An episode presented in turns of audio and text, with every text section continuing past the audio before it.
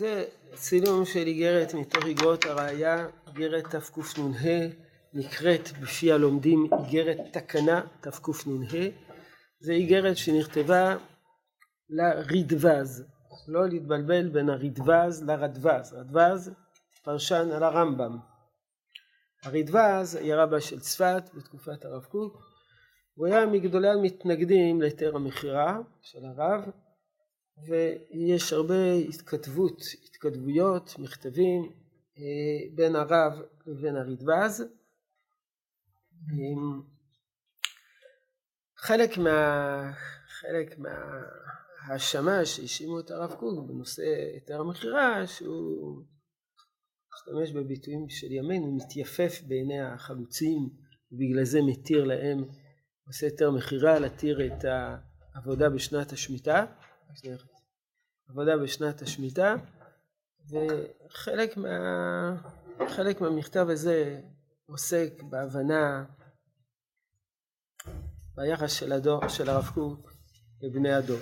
כן.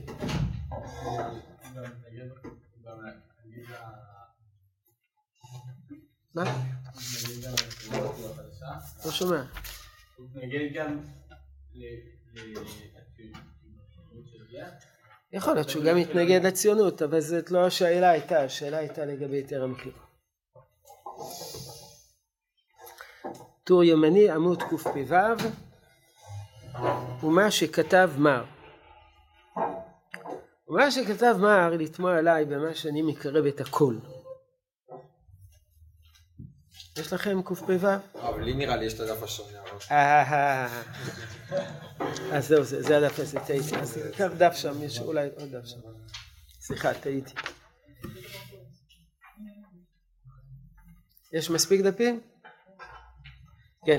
ומה שכתב מר לתמוע עליי במה שאני מקרב את הכל, גם את פושעי ישראל, כדי להחזירם בתשובה.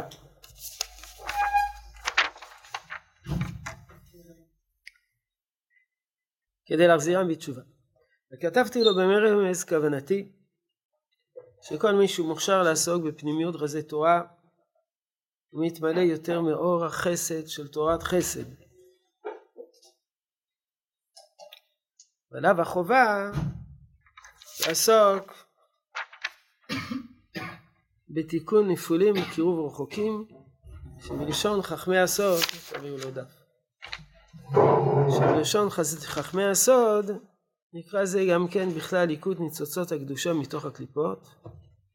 מצא בזה סתירה לברכת המינים, למלשינים, שמתפללים לעוקרם ולשוברם.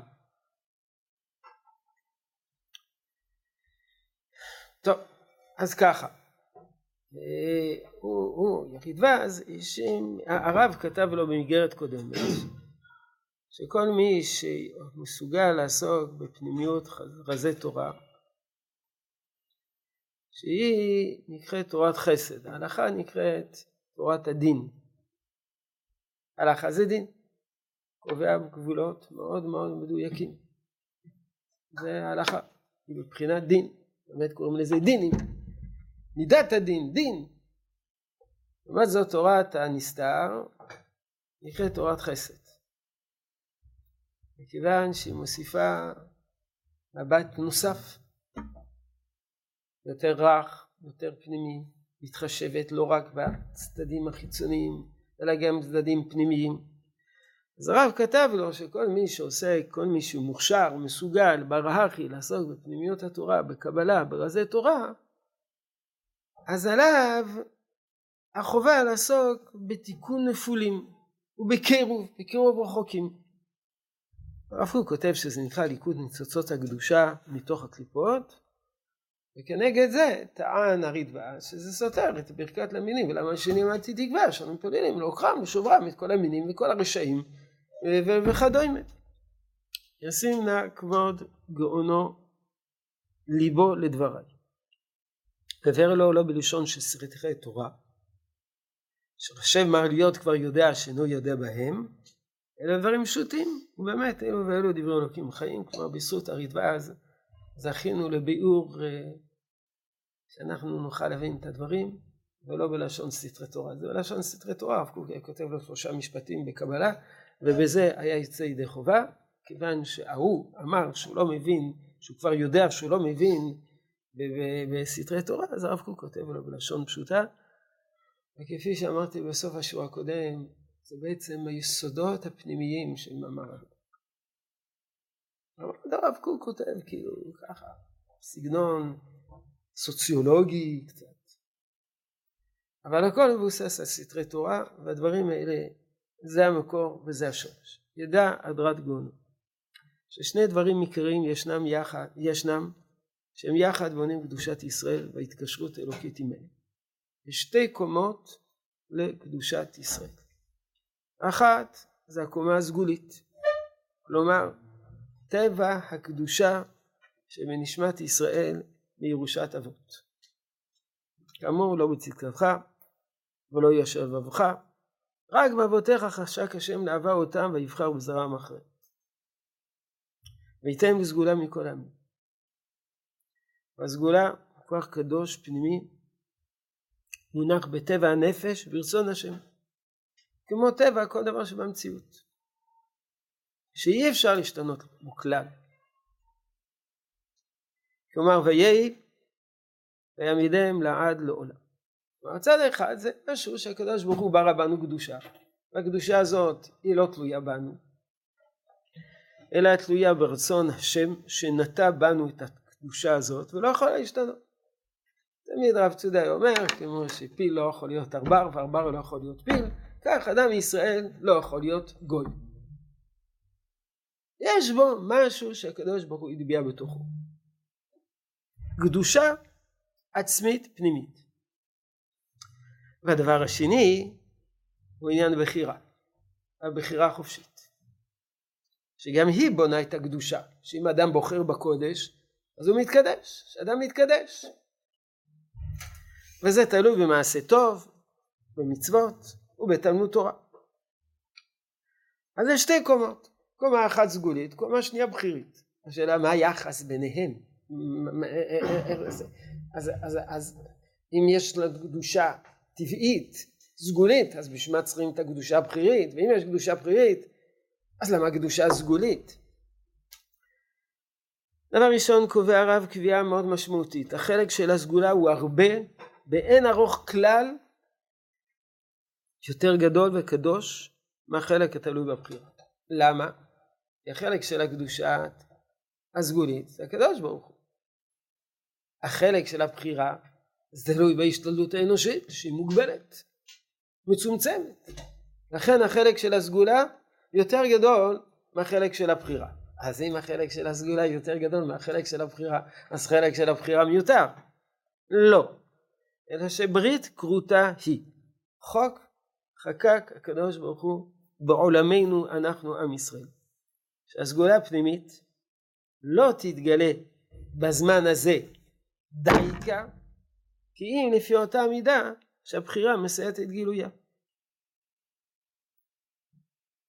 יש בנו סגולה פנימית, אבל היא באה לידי ביטוי ומשפיעה ונקרא לזה נחשפת ועוטפת את האישיות של האדם בהתאם לבחירה. אז כך שאם אדם בוחר בטוב, הוא זוכה גם לקדושה מכוח בחירתו, וזה גם מציף את הקדושה הסגולית. זוכה בעצם לשתי מנות או שלוש או ארבע מנות של קדושה בהתאם להשתדלות שלו, לבחירה החופשית שלו. כן, הכל תלוי בימינו, לפי רוב המעשה קדושת האמונה ותלמוד תורה. אז יש משמעות לסגולה בפני עצמה? לפי מה שקראנו כרגע, אין משמעות לסגולה בפני עצמה. אם אדם לא יבחר בטוב, אז הוא לא יהיה קדוש. מה זה נקרא הוא לא יהיה קדוש? יש בו קדושה סגולית, אבל הקדושה לא תתגלה, לא תתגלה. אבל מיד נראה שזה יותר מורכב. השם יתברך הנוהג בחסדו בכל דור, מסדר הוא את סדרי הנשמות הצריכות להופיע בעולם. לפעמים כוח הבחירה מתגבר וכוח הסגולה עומד במצב הנעלם, העלם ואינו ניכר. לפעמים כוח הסגולה מתגבר וכוח הבחירה עומד במצב הנהנה. יש דורות שבהם העיקר זה הבחירה, העיקר זה ההשתדלות.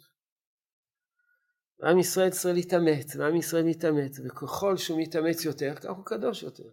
הסגולה כמעט ולא בא לידי ביטוי.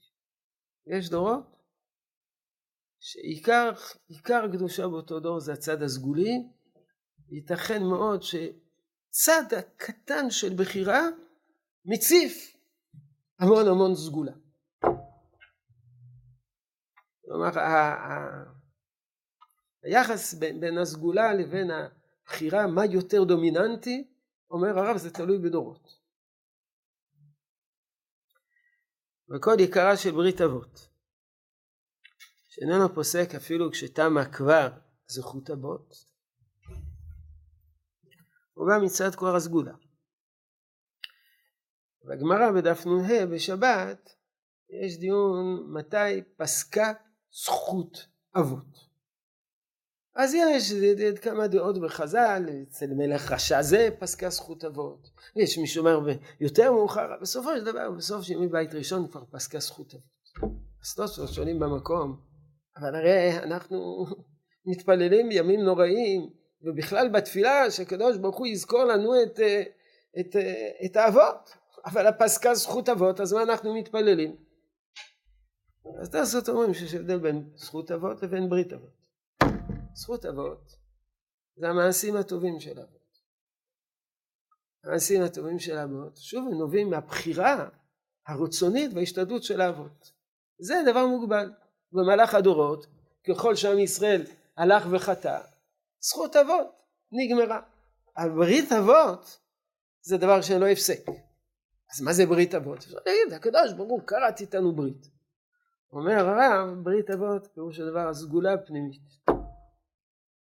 הצד הבכירי שקשור לאבות זה כמו שיש לנו איזה חבילה של קלפים, מושכים קלפים, מושכים קלפים, זה נגמר עם כל הקלפים, זכות אבות נגמרה בדור מן הדורות בגלל שכבר בזבזנו את כולם.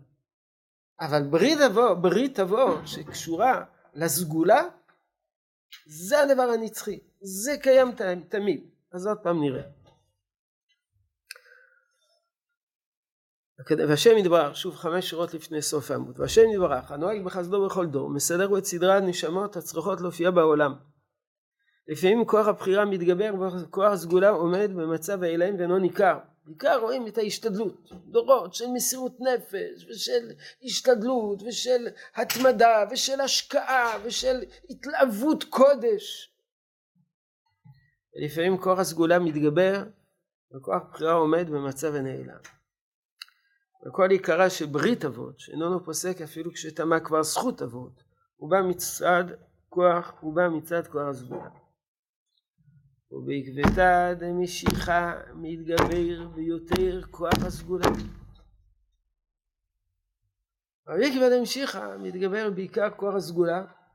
הבחירה היא חלשה מאוד ויש עוצמות גדולות פנימיות. שיכולות לפעמים להופיע, לפעמים יכולות לא להופיע. אבל נראה שלמרות שהן לא מופיעות, הן בכל אופן משפיעות, כפי שנראה בהמשך. וזה תוכן מה שאנחנו אומרים בתפילת שמונה עשרה כל יום, זוכר חסדי אבות. חסדי אבות זה לא זכות אבות. והחסדי אבות הכוונה ברית אבות. איך חסדי אבות זה ברית אבות. חסדי אבות פירושו דבר התכונה הפנימית של האבות. לפי שחז"ל אומרים בכמה מקומות שעם ישראל זה עם של גומלי חסדים, שזה מאפיין את הטבע שלנו, שהוא תוכן, תוכן זוכה חסדי אבות, הוא מביא גואל לבנה ביניהם למען שמו באהבה. כלומר לא מצד הבחירה, שהיא באה מצד המעשים הטובים שבבנים ומצד התשובה, אלא למען שמו המתגלה על ידי זכירת חסדי אבות. עד כאן חלק ראשון בעברית, שבה הרב קבע ששתי קומות בונות את הקדושה, קומה אחת זה הצד הסגולי, קומה שנייה זה הצד הבחירה. זה אחד מהיסודות, יסודות בהבנת קדושת עם ישראל, ובעיקר עם ישראל בדור שלנו, שיש בו בעיקר, נקרא לזה, משאב גדול מאוד של סגולה, זה הבחירה. הבנתם? זה המצב בדור שלנו בבחירה. עכשיו, אז מה זה קשור לשאלה ששאל uh, הרדווז לגבי למלשינים ולמינים אל תהי תקווה? אמנם, לפעמים מתגבר חושך כזה, שמפסיק את תופעת הסגולה גם כן. למרות שהסגולה זה דבר אלוקי, ואיננו יכול, הסגולה איננה יכולה להתבטל, אבל במצב של חושך כזה, לפעמים הסגולה לא מופיעה. כאילו, לא קיימת. היא, היא קיימת, אבל היא לא קיימת. היא, היא בינינו לא, לא, כבר לא, לא מתחשבים בה, לא מתעניינים בה. היא, כל כך נעלמת, כל כך עלומה, כל כך רחוקה, שאנחנו לא מתעלמים ממנה. אבל זה אפשר כי בימי שבא למידה זו, להיות חס ושלום שונא את ישראל. אדם שלא מקיים מצוות, או לא בבחינת למלשינים ולמינים על זיתים. עדיין יש בו סגולה. חסרה בו קומת הבחירה, אבל יש בו קומת הסגולה. אבל מי ששונא את עם ישראל, יהודי ששונא את עם ישראל, אז הסגולה שלו כבר לא משמעותית. ואנחנו מתייחסים אליו כמי שאין בו סגולה. ולכן אומרים עליו למלשינים אל תתקווה, תעקר ותשבר. אבל אדם שלא מקיים תורה ומצוות, יש בו סגולה, לא אומרים עליו חס וחלילה לשבר ולעקור אותו.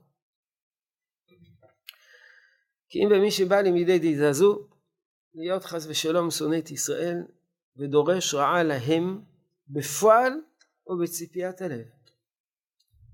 כמו המינים זה המינים, למינים ולמלשינים תקווה. כמו שמפרש הרמב"ם בהלכות תפילה, שהמינים, שזה הנוצרים, היו מצעירים לישראל, וגם זה היה קשה לחכמים מאוד לתקן. זאת אומרת, מדובר באנשים שרודפים את כלל ישראל. כיוון שהם רודפים את כלל ישראל, אז הם מאבדים את הצד הסגולי. שמה זה הצד הסגולי? הצד הסגולי זה הצד שהוא המחנה המשותף של כל עם ישראל.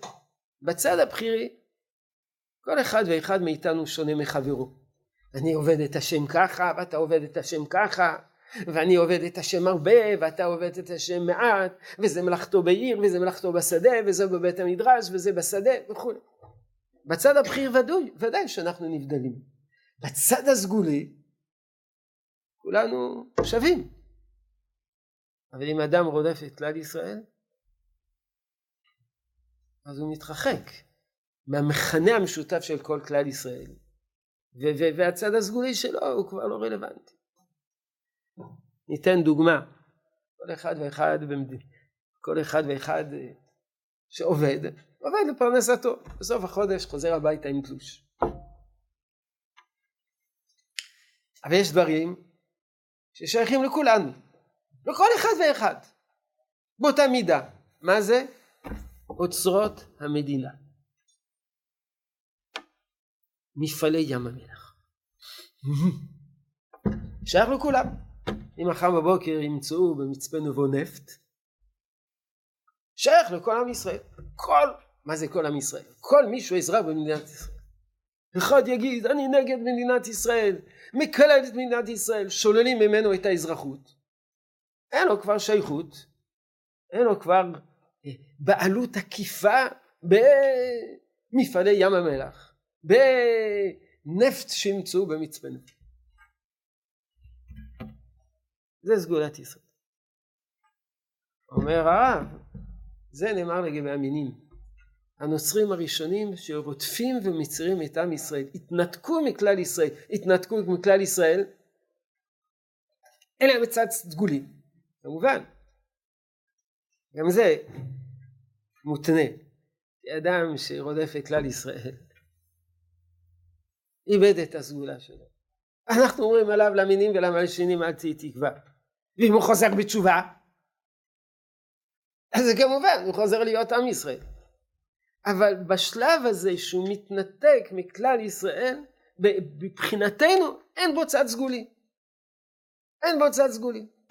ולכן, ולכן אפשר להתפלל עליו למינים ולמלשינים אל תהי תקווה ולבקש מהקדוש ברוך הוא שובר אויבים ומכניע זדים. כן. האם אה, הלמנים השונים זה דווקא ליהודים? מה מה מה מה? הלמנים משנים מתכוונים דווקא ליהודים? כן. או שזה גם יכול להיות שזה פונה גם לשאר אומות העולם? ודאי שזה פונה לשאר אומות עולם, אבל זה פונה ליהודים. זאת אומרת למלשינים. המלשינים זה ביטוי שנאמר כלפי יהודים. מה מה? אצל העולם זה משובדים, נכון. כך אומרים התימנים, ספרדים, גם משובדים. זה יהודים. למה שני מינים? מינים זה, זה, זה, עם ישראל. עיין ברמב"ם. כל זה זה. גויים יש לנו חשבונות אחרים איתם. פה זה חשבון פנימי, ולכן זה מה שממשיך הרב, שכידוע ברכת למינים ולמשינים הייתי תקווה, זה לא חלק מהשמונה עשרה, זה אלא חלק מהתשע עשרה, זה הברכה התשע עשרה. וכתוב בגמר מעשר ברכות, הרב מצטט את זה, ועל כן הכריז רבן גמליאל, שכלום יש אדם שיודע לתקן ברכת המין. רגע, רגע, נשלים את הנקודה הזאת. על כן הכריז רבן גמליאל, כלום יש אדם שיודע לתקן ברכת המינים. למה? למה? מכיוון שכל הברכות כולן זה ברכות לטובה. כל הברכות כולן זה מבקשים מהקדוש ברוך הוא שישפיע שפע ברכה. הטבה. וברכת למינים ולמשינים התקווה זה הברכה היחידה שיש בה אה, כלל. אז לא ידעו מי, יתק... מי, מי, מי, מי יכול לתקן את הברכה הזאת וגם לא רק לתקן את הברכה הזאת, לתקן את הברכה הזאת ולכוון כלפי מי שצריכים לכוון. לא שאם יש לך שכן ואתה מסוכסך איתו בגלל שהוא עושה לך רעש ב-11 ורבע בלילה, אז למחרת בבוקר למינים ולמלשינים על תקווה ואתה מכוון עליו. אז היו צריכים לחפש מישהו שלא יכוון כלפי אה, אנשים שהוא מתעמת איתם בכלל ישראל. לכן הוא צריך לתקן, לתקנה דווקא שמואל הקטן שנקי מכל מידה של שנאה כמו שאמר גלי בפומה בנפול אויביך אל תשמח. שמואל הקטן בפרקי אבות המאמר של שמואל הקטן שמואל הקטן היה אומר בנפול אויביך אל תשמח. וכולם שואלים נו מה הוא חידש בנפול אויביך אל תשמח זה פסוק אז אם נחלק את כל התנ"ך לפסוקים פסוקים וכל אחד אומר לא נהיה אומר פסוק זה וזה פרקי אבות זה ארוך כגודל התנ"ך מחולק לפסוקים. אלא הכוונה ששמואל הקטן לא רק שהוא היה אומר בנפול אויביך אל תשמח אלא היה אומר פירושו דבר היה חי את זה היה חי. זה לא סתם שהוא נותן עצה כל אחד יכול לתת כל מיני עצות שהוא לא, שהוא לא, שהוא לא עושה אותן. שמואל הקטן היה חי בנפול אויביך אל תשמח ולכן ידעו שהוא כדי שיכוון ביסוד הברכה דווקא על אותם שכבר איבדו את הסגולה כולה. הייתי פעם בבית כנסת חרדי ואחד מהסידורים היה כתוב אה, כאילו כוונות בתפילה והיה כתוב אה, לגבי הלמינים הממשיים לגבי הטכניהם לכוון כאילו על הממשלה החילונית או על הציבור החילוני. כאילו, כי כאילו את השבירים זה לא, לא רוצים להגיד עליהם את כל ה... היית צריך לקחת, היית צריך לקחת את הסידור הזה ולשרוף אותו. ספרי מינים. אה, יש משוגעים. יש מטורפים.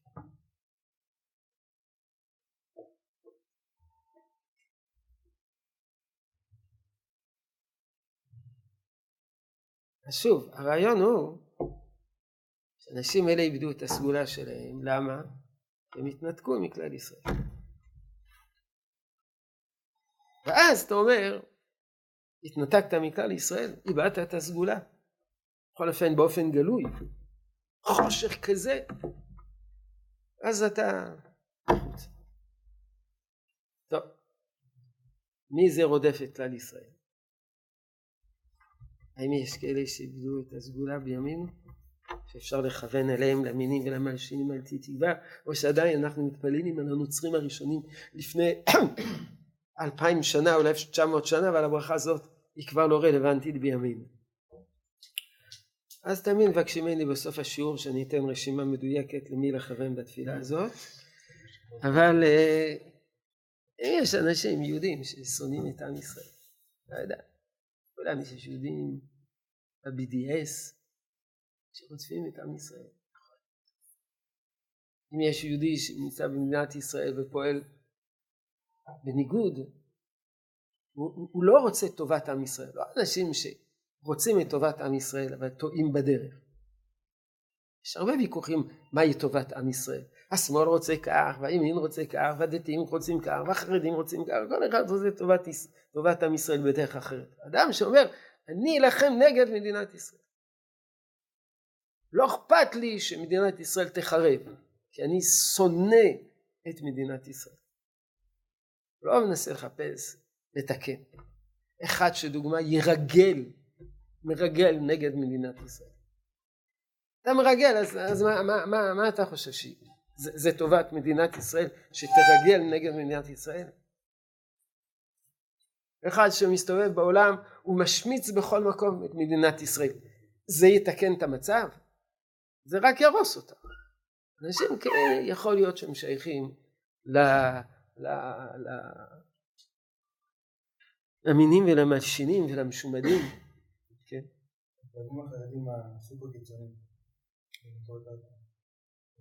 אלה יותר מנטוריקת, יותר מסתתר, יותר מסתתר. הרבי מסתתר עכשיו עשה תפילות בשביל להציל, עשה תפילות מיוחדות כדי שהמצב יהיה יותר טוב במדינת ישראל. יש לו ויכוחים קשים. יש כמה משוגעים, אלה שכל פעם הולכים להתחבק עם האיראנים. אלא הם לא צריכים להתפלל את התפילה הזאת, אלא הם צריכים להתפלל רפאים. סתם כמה מטורללים, זה הכל. נתחיל ברפאים, אם זה לא יועיל נעבור למינים ולמלשינים, אבל זה סתם מטורללים, זה קבוצה קטנה של משוגעים, לא, הם לא, בריאים בנפשם. מה מה מה? בצלם רובם זה ערבים. בצלם רוב העובדים בצלם זה ערבים.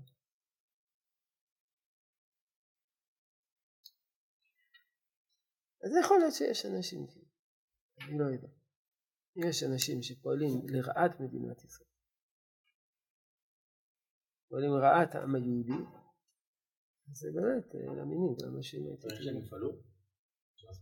אף אחד כותב בציפי, בפועל הוא בציפיית הלב. בפועל לפעמים יש אדם בפועל בטעות, הוא פועל נגד. לכן הרב קוק לא הסתפק בפועל.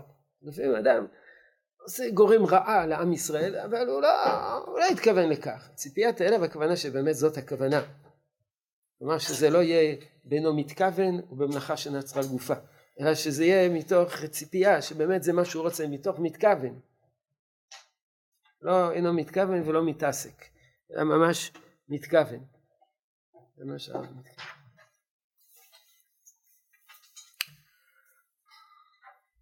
ובדורנו נתרבו נשמות רבות שאף על פי שהן שפלות מאוד בעניין הבחירה זה החילונים. ועל כן הם נגועים במעשים רעים רבים ובדעות רעות מאוד השם ישמרנו. עושים עבירות והאמונה שלהם היא משובשת. מכל מקום אור הסגולה מאיר בהם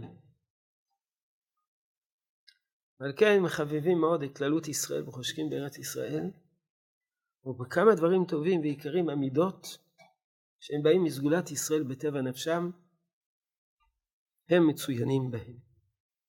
זאת אומרת, אותם אנשים בדור של עקבי דני משיכה, הרב אומר שהבחירה היא חלשה. ואור הסגולה מאיר חזק מאוד. טוב, אבל כבר הרב קבע שבלי בחירה אין, הקדושה של הסגולה לא באה לידי ביטוי. אז באמת האנשים האלה הם לא קדושים. אורח חיים שלהם הוא לא קדוש. אז במה בא לידי ביטוי הסגולה שלהם? שמאחר שהסגולה זה החלק המכנה המשותף לכלל ישראל, אז הם אנשים מאוד מאוד מאוד כלל ישראל. לא על כלל ישראל מתוך קדושה. הם לא אה, אומרים הלל ביום העצמאות. אבל אומר הרב, הם מחבבים מאוד את כללות ישראל. וחושקים בארץ ישראל, עניינים ארץ ישראלים. הדוגמה, זה הרצל. לא היה, לא קיים תורה ומצוות, לא הניח תפילין, לא ידע מה היה בו בתורה, אבל הוא פעל לטובת עם ישראל. וטוב פעל לטובת ארץ ישראל. רב כותב באחד המקומות, ויש איגרת מפורסמת שהרבה אנשים שרוצים להפוך את הרב לרב חרדי, אז מצטטים את האיגרת הזאת, שבה הוא כותב שהציונות זה קטסטרופה. הציונות, מה שהם מדברים, מה שאומרים, מה שהם משמיעים, איזה זמירות הם אומרים, זה דברים נוראים, דברים נוראים. הניתוק מן הקודש. אבל יש בהם דבר אחד, שבגלל זה אי אפשר להילחם נגדה, וזה שהם מדברים כלל ישראל. אומר למשל אם היה דבר דומה, שיש איזה פסלון של מלך. על הפסלון הזה מקננים עופות, עופות, מקננים, מטילים את הצואה שלהם. אז מה אתה רוצה לעשות? לקחת אבן ולהעיף את כל, ה, את כל, ה, את כל העופות, את כל הציפורים. אבל אם אתה תעיף אבן על הציפורים, אתה תפגע באיכונים של המלך. אז אתה לא יכול לזרוק את האבן הזאת. אז הרפש זה כל מיני מחשבות שמנותקות מן הקודש וכל מיני רצונות להקים מדינה, להקים חברה חילונית, סוציאליסטית וכולי. להחליף את התורה בשפה, בארץ ובכל מיני דברים מן הסוג הזה. אבל יש שם איכונים של מלך. האיכונים של מלך אומר הרב זה שמדברים כלל ישראל. וזה לא סתם. כי מאז שיצאנו לגלות עד הרצל לא היה מי שדיבר בשם כלל ישראל. עם ישראל התפזר בכל כנפות הארץ, כל קהילה עמדה בפני עצמה, כל קהילה ניסתה לפטר בפני עצמה, יהדות המזרח במזרח, יהדות אשכנז באשכנז, ויהדות אשכנז תקופה מסוימת עבד ארבע ארצות, שהקיף חלק, אף פעם לא היה מישהו שניסה לחשוב טובת כל עם ישראל עד שקמה תנועת ציון. זה הצד הסגולי שמתעורר בעקבות הדמשיך. כלל ישראל. לדוגמה, מדינת ישראל לא מדברת רק בשם מדינת ישראל, היא מדברת בשם טובת כל העם היהודי. ומדינת ישראל משתדלת לדאוג לכל היהודים בכל מקום שהם. כמובן, יש יהודים שלא צריכים לדאוג להם, אבל יש יהודים שצריכים לדאוג להם, אז מדינת ישראל דואגת. חוק השבות, קיבוץ גלויות, מיני דרכים לחלץ יהודים מכל מקום שהם. יהודי בכל מקום שהוא נמצא בעולם יודע שידאגו לו. יודעים שידאגו לו.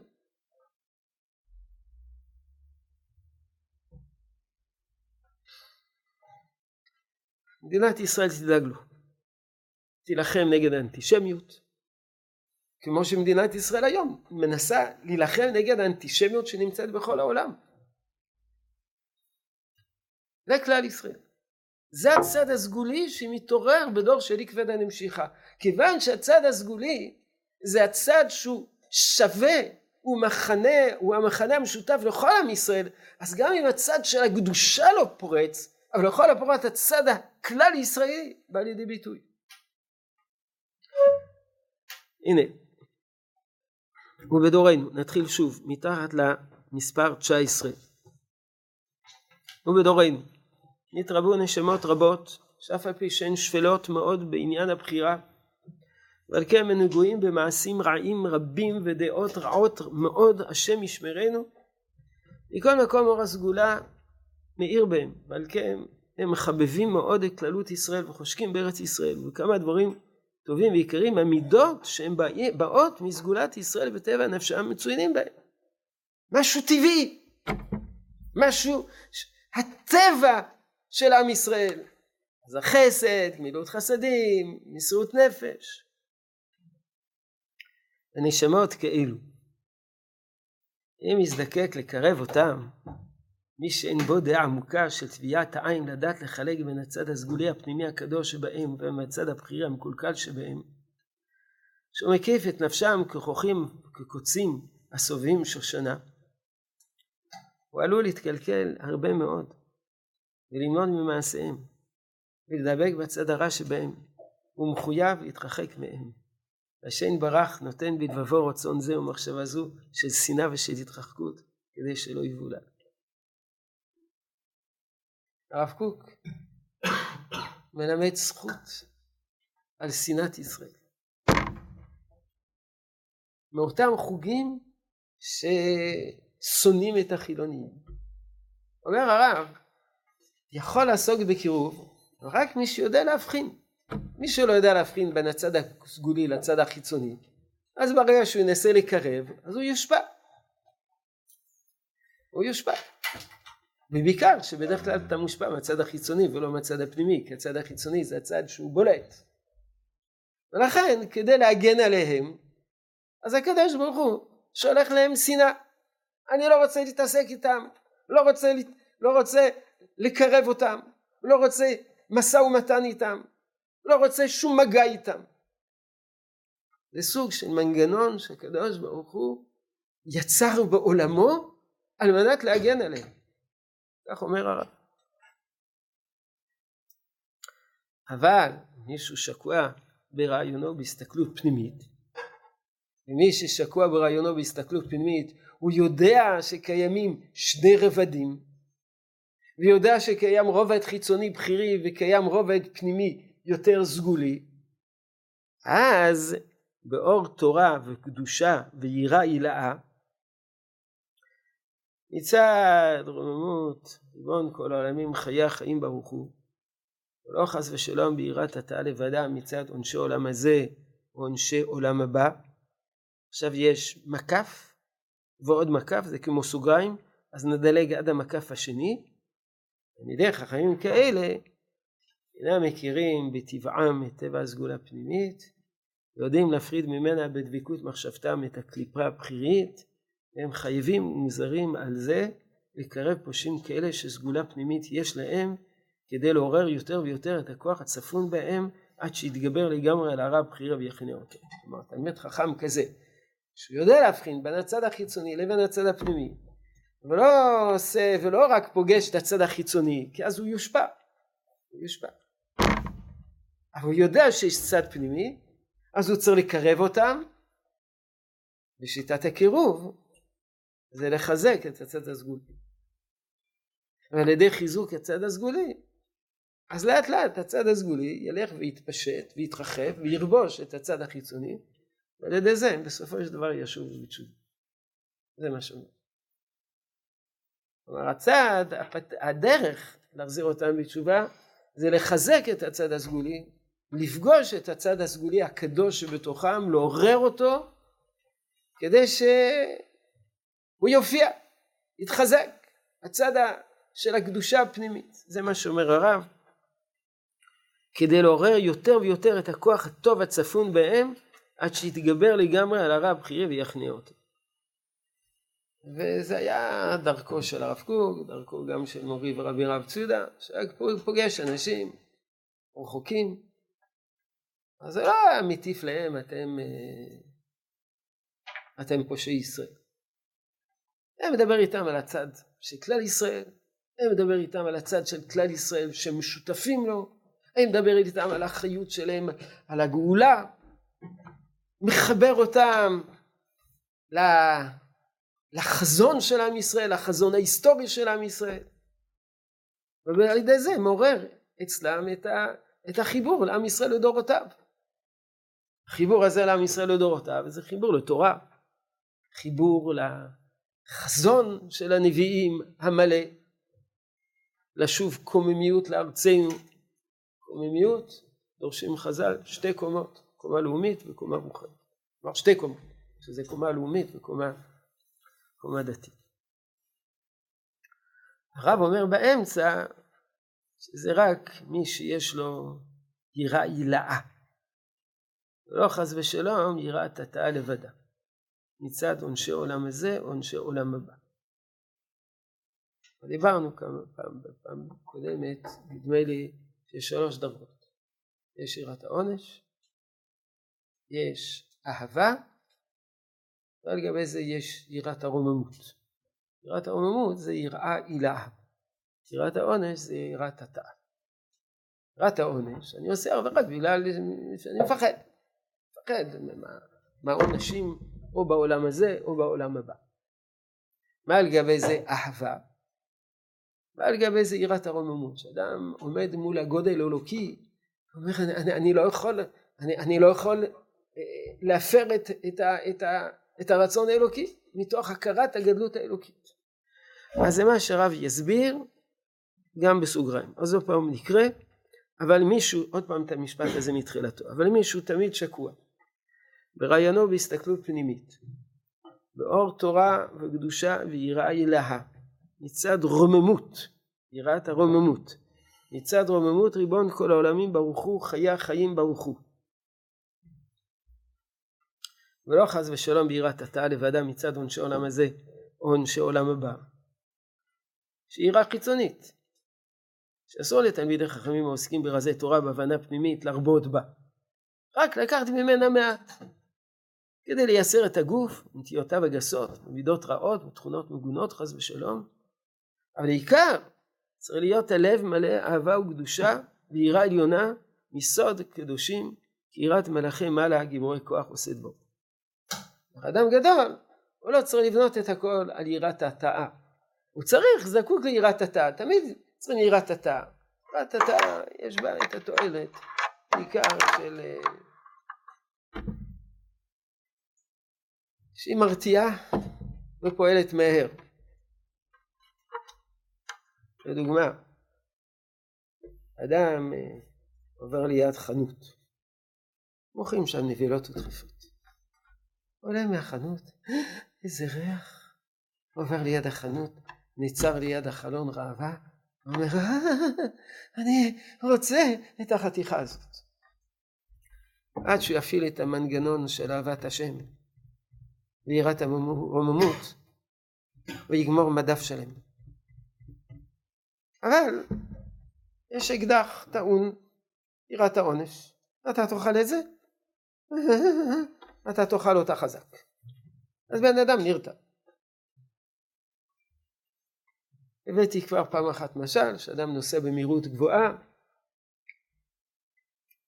הסביר לו שזה לא נכון, וזה לא ראוי ולא אחראי לנסוע במהירות גבוהה ואדם צריך לעשות חשבונו של עולם וצריך להיות לו אחריות כלפי החברה ולא לסכן את עצמו ולא לסכן את האחרים כל מיני שיקולים עד שכל השיקולים יעבדו הוא כבר יגיע למקום היעד שלו. במהירות 180 אבל אם יראה מרחוק. משהו בצבע כחלחל ייסע על שישים. וזהו זה נגמר.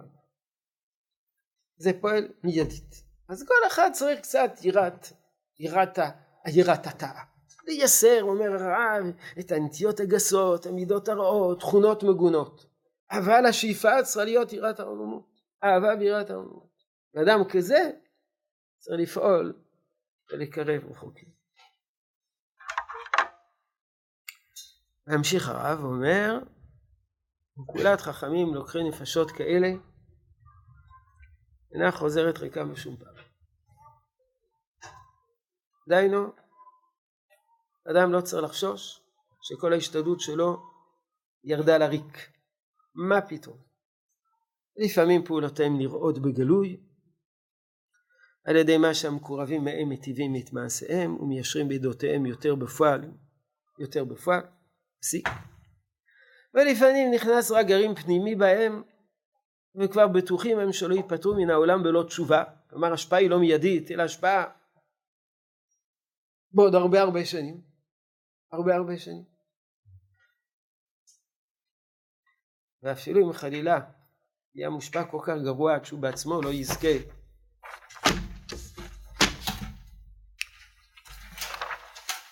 לשוב בתשובה, יפעל כוח הגרעין הזה על טבע נפשו ונפיק מיני זרע מעליה, שישוב בתשובה. ויתקן גם מכם את נפש אביו כדין ברם מזכה אבא. יש שלוש אפשרויות. אפשרות אחת שהוא יחזור בתשובה. אפשרות מיד, אתה משפיע עליו, מדבר איתו, מקרב אותו, מעורר את הצד הסגולי שבו, ואז הוא חוזר בתשובה. ולפעמים זה לא עכשיו, אלא זה כאילו הטמנת זרע, וזה ישפיע עליו בעוד 30-40 שנה. ולפעמים גם אם זה לא ישפיע עליו, זה ישפיע על כך שבניו יחזור בתשובה.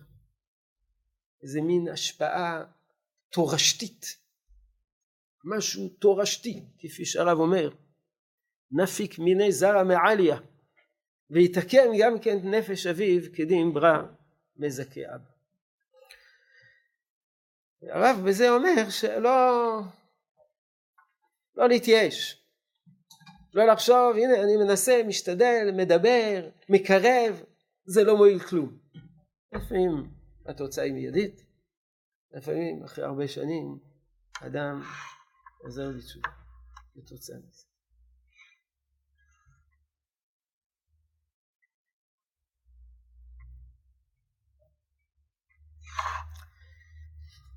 השם יברך יודע שלא את כל הפושעים אני מקרב.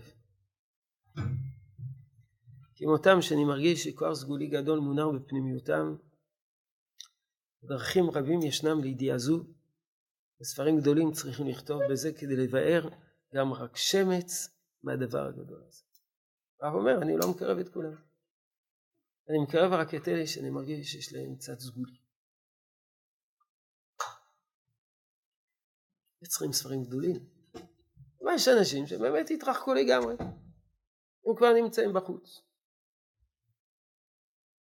יכול להיות שאנשים שדוגלים ב... מה, מדינת כל אזרחיה. הם כבר לא רוצים, לא רוצים פה משהו יהודי. פעם אחת פגשתי אדם, אחד מ... קראו לזה מחתרת אוסלו, אנשים שיזמו את הסכמי אוסלו מאחורי הגבה של הממשלה ואחר כך הביאו את זה לממשלה. אז אחד מהם פעם אחת פגשתי, הוא אמר לי, תשמע, אני מרגיש יותר קרוב לערבי בנצרת מאשר ליהודי בניו יורק. יש לו תפיסה אזרחית, אין לו תפיסה יהודית. יכול להיות שהאדם הזה כבר לא מנותק.